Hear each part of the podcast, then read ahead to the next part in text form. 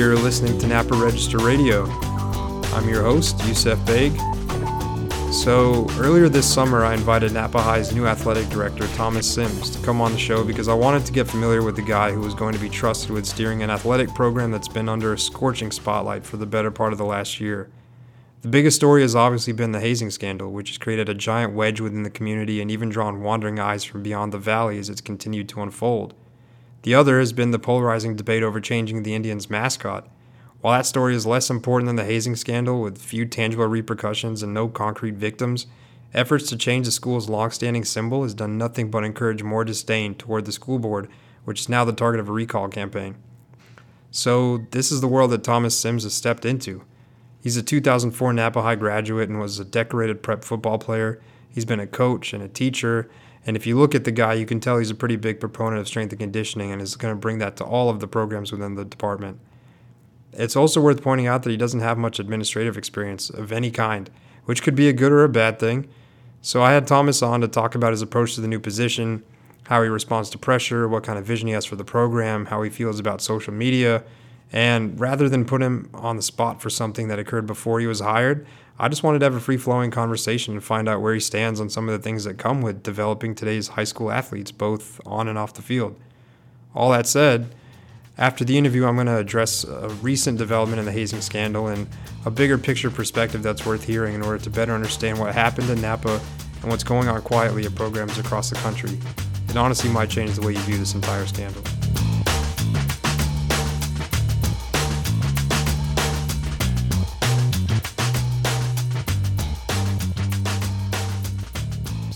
Thanks for thanks for coming on. I guess we'll just sort of jump right in. I I, I think uh, you know there are a lot of people familiar with you because of what you did, you know, in football and stuff like that, and to kind of uh, I guess sort of come full circle. I mean, how, did you ever see this kind of role for yourself in Napa? Did you think you'd be involved with the school for the, you know this length in your life?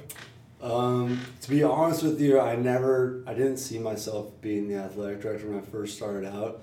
Um, but after kind of seeing that the impact that coaches and athletics in general have on the kids, I, I wanted to expand my role. And um, I think I see this as a good opportunity in terms of going beyond just coaching and being able to help coaches now because yeah. being in the trenches I've kind of seen what coaches need, what coaches want, and so I hope to bring that background and perspective to the new position. Yeah, because it seems like a lot of times people kind of get caught up in the administrative side of it. They lose touch with the kids, the coaches, the families. Is that kind of where you'd say you sort of fall? Yeah, I mean, yeah. So right now, it's what I'm doing is I'm starting to learn the administrative side, and yeah. I mean, there's a lot more to this job than I initially um, anticipated or expected. So kind of learning the ins and outs of that, um, getting a lot of help from administration, from Kelly Van Winden, from Brian King, the old um, athletic directors. They've been great so far. But once I kind of have that stuff hammered out, then I hope that my role can be again more on the ground, talking to coaches and getting stuff done that they need done so making their lives easier. Yeah, that's yeah. I'm sure that's something that a lot of people want. I mean, what is uh, you know kind of the culture you'd like to establish? I mean, what's the identity that you'd like the athletic department to take from you? Um, I think moving forward, Napa High is a school that has a lot of tradition, and I want to continue to build on those traditions. Um, and part of that tradition is founded in uh, the hard work that our coaches and our athletes put in. Um, so continuing continuing to show, I guess, our appreciation for what these coaches do because a lot of times they're obviously they're underpaid, but they're underappreciated too. For sure. Um, so showing just how much we care by um, through our actions, um, through representing them, getting them what they need, the support they need. Um, besides that, um, a cultural ch- one thing that's kind of changing right now is that we are taking before we are kind of old school with paperwork and everything like that but we've just started using this new program called family id so we're going to kind of take napa high athletics to the 21st century nice. in terms of um, parents do all their athletic registration all that stuff online so a lot of training with that right now and getting that up and running but i think it will be um, easier in the long run for coaches to manage um, kids and what they need, and for parents to kind of be transparent with parents in terms of what we need and, um, where they can find that information. Yeah, I mean, with everything that's kind of going on in the background, you, are you the kind of guy that sort of works well under pressure? Do you feel uh, a little bit of that as you kind of go on your day to day? Um, yeah, I mean, it was tough this last semester because I was doing a lot of stuff um, for this position that officially kind of started today. Like the yeah, actually. yeah. Um, and I was still teaching a full load, so I had a full load of English classes, and then was doing the uh, strength stuff for the football program as well. So it was hard. There was a lot of pressure in terms of juggling those things, but I, the pressure doesn't really get to me because I try to stay organized. And I think with this job, especially, and that's a lot of advice I've gotten, is that if you can stay organized, then you can handle. There's always going to be things kind of thrown your way, hurdles that come up. Um, but if you're generally organized and have clear expectations for your coaches, your players, and all that stuff, then it's kind of smooth sailings. Hopefully. Yeah, yeah. I mean, it sounds like you're not. You don't have much of an ego though. You're like listening to other people. It's. I think when you know, and you're a parent too, and you got a second one on the way. That uh, I can't honestly say anything to this, but I think there's like you know when you're having a kid, people are like, oh, you should do this, you should do that, and and with this, it sounds like you're okay with people kind of giving you advice, taking little bits and pieces that you can. Yeah, I mean, like Brian King said uh, when I talked to him, you he can give me advice, but at a certain point, I'm gonna have to figure out how to do things my own way, and I'll kind of come up with my own system in terms of how I do certain things.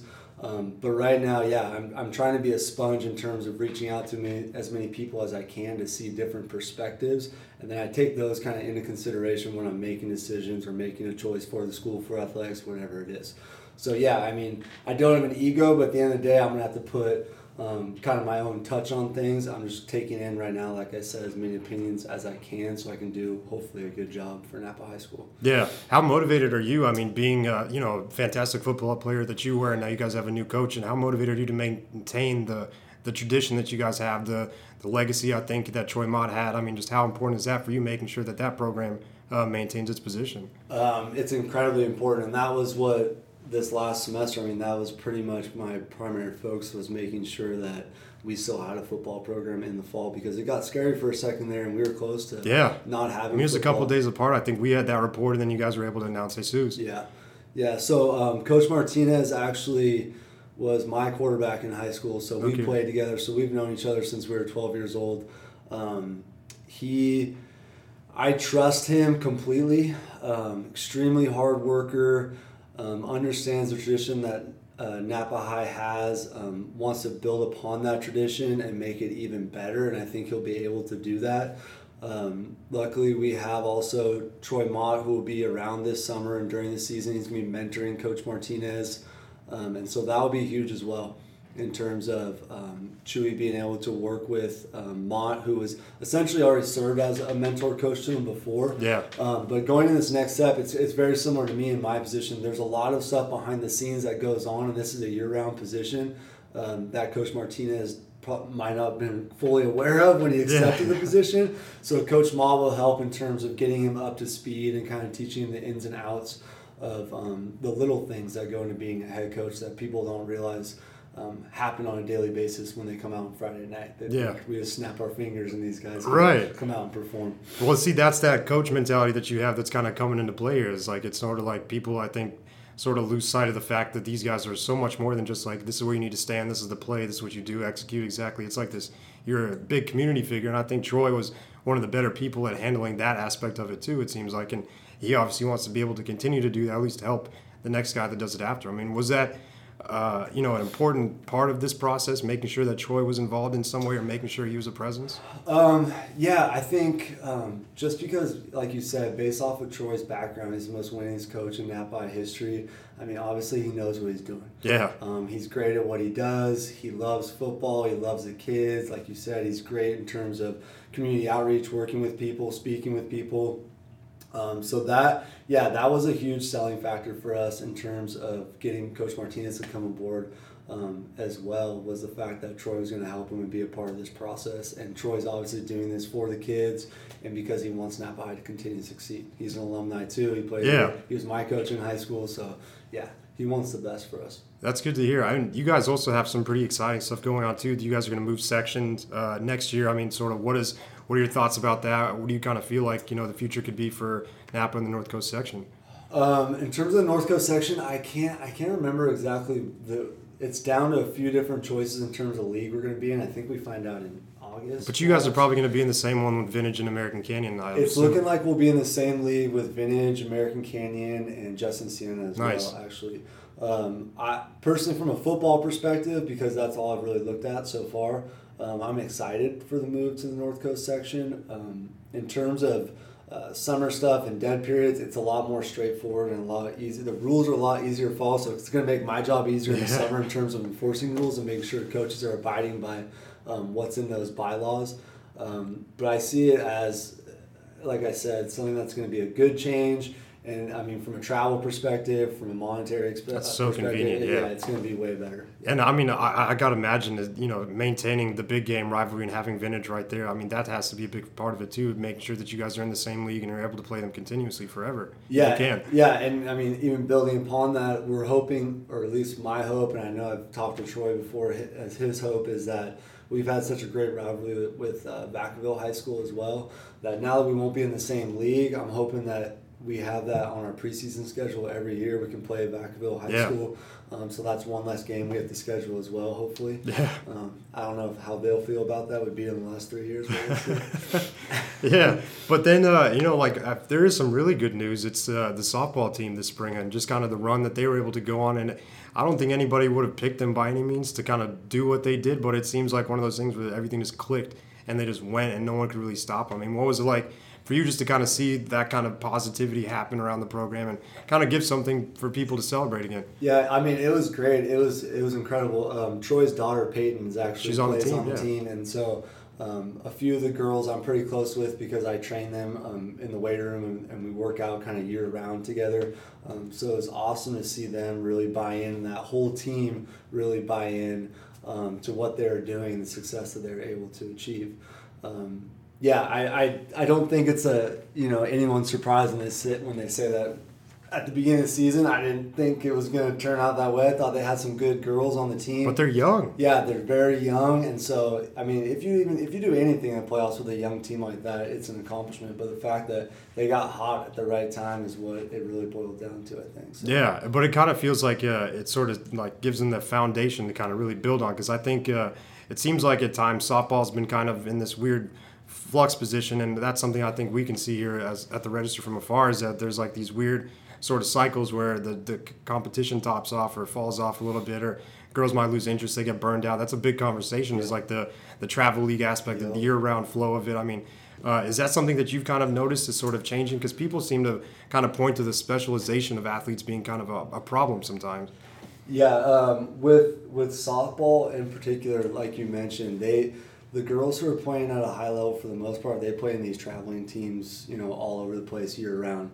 So Peyton, for example, she plays on a team that's based out of Stockton. So I mean, they're they're constantly playing, constantly doing something, um, and so that burnout factor um, is a concern. But I think the other issue is sometimes, in terms of recruiting, um, with softball, I know that recruiters they generally the game they're not going to the high school game. So when girls are getting recruited to go play at a Division One school or whatever it is, they're not getting recruited at the high school level. They're getting recruited at those from those traveling Right. teams at those tournaments, and so sometimes that creates a challenge for the coach to really create that uh, generate that buy-in from the girls to say like. No, this, this, this high school softball is important too, Yeah. right? Um, so Coach Mansway was able to create that buy-in this year, and so that was great to see because, like I said, I, I can imagine coaching football or playing football year round. Like that break is essential in terms of just recovering Right. mentally, physically, all those things. So it's impressive that those girls are able to stay focused and do that and play as much as they do. Yeah, I mean, do you do, have you seen differences like in the athlete from when you were in high school to now? I mean, is there is there anything you kind of you know you get romantic about? You're maybe like, oh, I wish it was like this, or maybe you know you think maybe there's a opportunity to maybe help them kind of change in a way too. Yeah, I would say the biggest change I notice now are kids are more educated in terms of strength and conditioning, nutrition, things like that. So when I was in school, we had access to that stuff, but um, a lot of times you had to kind of go out on your own and search for those stuff, search for the special trainers, all that stuff. Nowadays, I mean, you see all these gyms opening up and um, places that specialize in sport specific stuff or speed training. Um, everyone's really familiar with like Olympic lifting and powerlifting movements now. Where back in the day, it was essentially uh, you know you only knew about that stuff if one of your coaches uh, taught it to Right. you but it wasn't as mainstream as it is today and so it makes it nice in terms of when I'm getting, like for example, when I'm getting incoming freshmen into my strength program, a lot of them are already familiar with how to do a squat or how to do a clean. Um, so it makes my job a little easier as long as they've been coached properly because Yeah. the mechanics are there. Um, but yeah, I would see that as really the, the biggest difference um, from when I played. I wish I wish that I had people around me that had as much knowledge as these coaches that I see now do. Yeah. What our strength program does, it would have been awesome. Yeah, I mean, what do you think about you know social media and stuff like? Is that something that you guys monitor at all at, at an administrative standpoint? Is that something that's important to you guys to keep tabs on? I'm like the worst person to ever talk about social. so I have zero social media whatsoever. I try to cut myself off. I like I don't. I, I That's it. I envy that to be I honest. have an That's email and a cell phone, and sometimes I wish I didn't even have a cell phone because I get too many phone calls. Um, but no, so how it works is um, most of our coaches have um, social media accounts, and then um, Lisa Manley, who's one of our great secretaries up in the front office, she manages a lot of social media stuff too and posts stuff for coaches. Um, and so that's extremely helpful. and like I told her, I'm going to need help with that stuff, or she's going to have to help me find someone that's going to do that stuff for me because I am not, like I said, a social media guy. Do you guys like keep tabs on the athletes and stuff like that though? Is that something that you guys are ever worried about at all? Just kind of seeing what the students are up to or saying and things like that. Um, I don't know if any individual coaches are regularly monitoring that, but when someone does do something that's not very smart, we usually find out about Yeah, it, and yeah. we usually get it. It'll be uh, in my inbox, yeah, a little picture of it. Because that's one of the things I feel like uh, I've had conversations with more and more, and maybe it's like with college coaches, like at Napa Valley College and stuff. They'll kind of say like uh, there's sort of this, uh, it's kind of like the personality of of kids and athletes, even just in general. It, it tends to be more public than maybe it was before, and sometimes they get worried about it. Sometimes they think it might be a little, uh, you know, they're sharing too much or maybe being more open than they should, and there's sort of these. Uh, levels that they're maybe not aware that you shouldn't be crossing and things like that. So it's kind of, do you guys ever like, is that something that you guys feel like you should be teaching now? Because this is where I think my Yeah. generation being sort of one of the last ones before that social media world really took hold to cross, like it, there, no one really told us how to do it or what to Yeah. do with it. Is that is that important to you guys? Yeah, I think moving forward, um, we we are going to address in terms of how we deal with certain issues and um, about kind of yeah the content of what they say and what they post that it, it goes beyond just what they think because they represent something bigger than themselves Exactly, yeah. when they do that. Um, I know when I was at American Canyon and I was uh, coaching with Ian McMillan when he was the head coach there. Uh, he was really good about monitoring that stuff and educating um, his players about the impact that what they say on social media can follow them and can impact their chances to go play in college, Absolutely. for example. So I, I I've been in the room on several occasions where he'd have to bring players in because he would monitor their Twitter or whatever it was and say, look, bud, you're putting all this stuff on social media for everyone to see.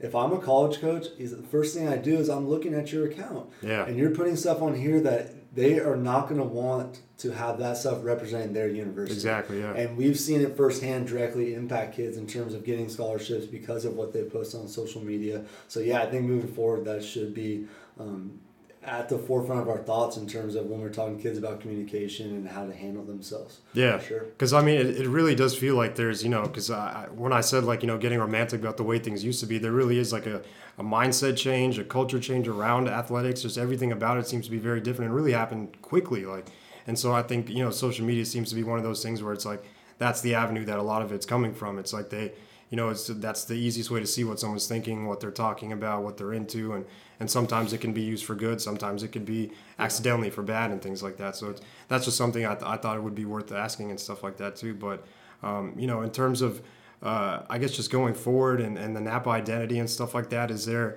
is there a mold I guess that you would like to see a, a sort of representation of the school that you feel like would be the best foot for Napa High going forward? Um, I, I think, like I said, we're going to keep building on what we've been doing in the past, but we're, we're starting to put a real emphasis on um, character. So we want kids to really work on their character. Um, set within the football program, at least we've already started working on their setting character goals, um, things they want to improve um, about themselves. Um, and then we focus on academics, and then from there it goes to athletics, and then focus and be the best athlete you can be, right? But without without the character and without the academic piece, I mean, the athletic stuff doesn't really matter. Yeah, Um, but uh, that being said, they're all kind of intertwined because a lot of times, through my experience and why I think acad- or athletics is so important, what these coaches do is so important, is because you learn you learn how to manage your time. You learn how to work under pressure. You learn um, discipline. You learn what it really means to work out on the field, and a lot of times that carries over into the classroom, into the rest of your life. And so that's why what I think we do is why it's so important because, like I said, it's something that you're going to take beyond just the classroom you're going to apply that when you go to college or when you go to the military or you get a job, whatever avenue you take, those lessons you're learning on the field are going to carry over. And so hopefully that's what we continue to build upon. Yeah. So what's, I mean, what's next for you now? What's on the agenda for this summer and what kind of, what are you, uh, I guess, looking to get accomplished before the school year starts next fall? Um, this summer, I'm trying to get, so I'm working on getting the the website, the Family ID program, up and running for all the um, incoming ninth graders, and then I'll get the rest of our student athletes registered on there as well. Um, I'll still be running the strength and conditioning program for Napa High, so I'm there two hours every day doing the uh, weight room stuff with the football guys.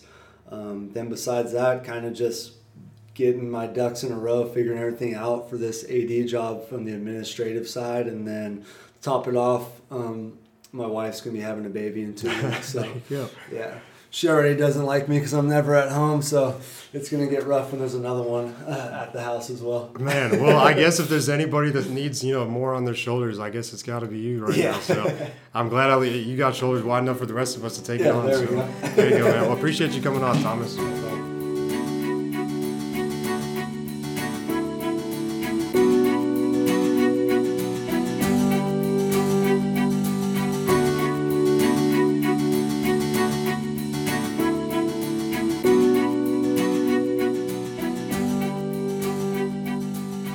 This Friday marks the return of high school football in the Napa Valley.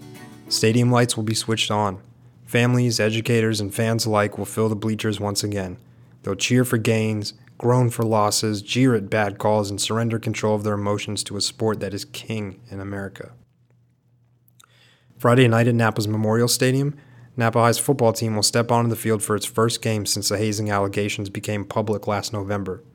This school and this team which has been a championship contender for decades, will do everything it can to mute the negative attention and return to an adapted version of normal. There will undoubtedly be a silent form of heightened interest surrounding the program. The action beyond the lines will be put under a magnifying glass that has never been there before. Losses and negative performances will be forcefully linked to the scandal, and whether it's a factor or not will only be known by those more intimately associated with the team. But make no mistake, Napa High is not special and this incident is far from an anomaly in the world of high school sports. In fact, it's the complete opposite. And for this next part, if you have more younger or sensitive listeners tuned in, discretion is advised. In June, a former Napa High student and his mother filed a lawsuit against the school district, football coaches, players, and their parents in relation to the hazing incidents before last year's big game against Vintage. The plaintiff alleges that, after getting called up from the freshman team to the JV team, on October 31st, 2016, he was beaten up and sexually assaulted in the jock block portion of the Napa High locker room. While only wearing underwear, he was approached by multiple teammates and then forced and held to the ground while they grabbed his genitals and forced their fingers through his underwear into his anus. After breaking free, he was dragged back, and one of the players shoved his hands into the plaintiff's underwear, saying it would hurt less if he stopped struggling. Other players cheered and looked on without intervening while this group of teammates communicated threats and assaulted the other freshman players. The attacks didn't stop until a school maintenance worker appeared. This is the most graphic and most disturbing depiction of what might have occurred in these incidents. But let me press pause on Napa High for a moment and take a step back, because this next part is something I've wanted to point out for some time now. As part of a larger study of student on student sexual assaults that looked at 17,000 official reports over a recent four year period, the Associated Press found that perhaps nowhere is sexual assault dismissed or camouflaged more than in boys' sports, and it's often misrepresented as hazing and bullying. These incidents become normalized and often persist for years to the point where the victims eventually become the aggressors. Coaches say they're not aware of it, but the AP found multiple cases that refute that notion. In some cases, they even tried to cover it up. Some of the experts the AP talked to said rookie hazing and humiliation rituals have escalated to sexual violence over the last 10 to 15 years. Now, research into sports hazing hasn't gone to a deep enough level to understand why that is, but experts say players may be more influenced by our increasingly sexualized pop culture as they try to one up what was done to them when they were hazed. Even though many of the cases the AP identified included anal penetration, grabbing crotches, and grinding genitals into teammates, the people who first learned of the incidents, i.e., coaches and school officials, routinely characterize them as hazing, bullying, or some type of initiation. Experts say players go through this initiation when they're new and eventually they become bystanders or even attackers because they feel a sense of duty to uphold a team tradition. Some players believe enduring these types of acts builds team chemistry and develops toughness. The victims feel pressure to stay silent. If they speak up, it could jeopardize a spot in the lineup they've trained years for, or could endanger the team's success by getting other players in trouble. This AP investigation was the first thing that came to mind when I read about this lawsuit. Whether the plaintiff's side of the story is true or not, it's hard to dismiss the fact that the Napa's district attorney has filed criminal charges against six teenagers involved with this incident and the remaining 11 students the police department referred for prosecution are still being investigated. So it's safe to say the story's not going anywhere anytime soon. Not for the community, not for the school, not for the football team, and certainly not for the 16 student victims Napa police were able to identify. But football is here, whether Napa High is ready for it or not, wearing a black eye that won't go away no matter how badly the Indians want it to. Then again, that's just the nature of the game and the only thing the team can do is get up, line up, and run another play, doing everything they can with the hopes that this one goes better than the last one.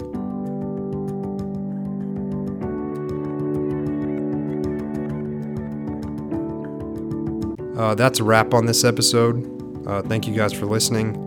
Uh, thank you to Napa High Athletic Director Thomas Sims for coming on. He was ready to answer any question that I would have had, uh, considering you know the dark cloud above, and I really appreciate that. Um, I wish him all the best, you know, leading the program going forward. Um, if anybody wants to read any of the reporting or look at any of the data and findings from the Associated Press study on student-on-student sexual assault, um, I'll put some links on the episode page at napavalleyregister.com slash napa dash register dash radio.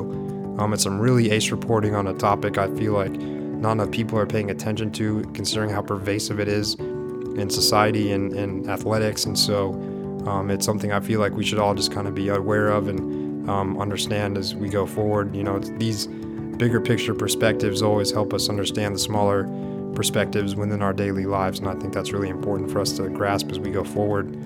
And um, I can't honestly, in good conscience, play a funky outro today, so um, I'm going to leave you with a somber one, and um, we'll see you soon.